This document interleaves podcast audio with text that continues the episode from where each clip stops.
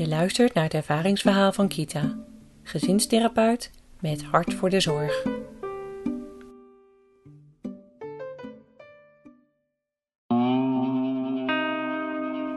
Het is vrijdagmiddag half vijf en dat is het moment dat ik nu al een tijdje familie De Haar ontmoet.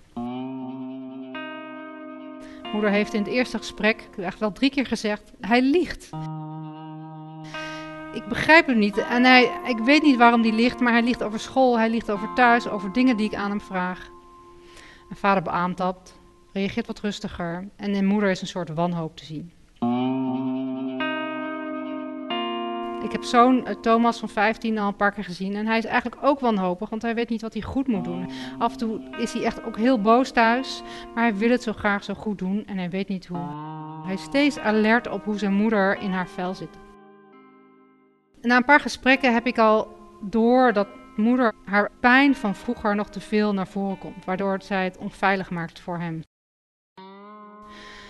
En ze geeft ook een soort signaal af dat ze niet op dat stuk wil werken, want dat heeft ze al gedaan. Daar is ze al klaar mee.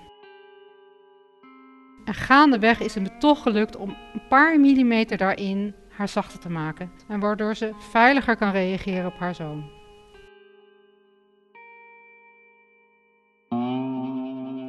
Nu zag ik dat moeder iets rustiger was. Ze hadden weer een kleine ruzie gehad, maar het lag niet aan hem deze keer. En uiteindelijk, nadat ik vroeg van, ja, maar wat gaat er goed, zegt hij, ik weet nu wat eerlijk zijn is. Ik weet dat het minder gedoe oplevert. En het is gewoon ontspannender thuis. Ik voel me gewoon veiliger. En ouders knikken. Ja, het is wat rustiger.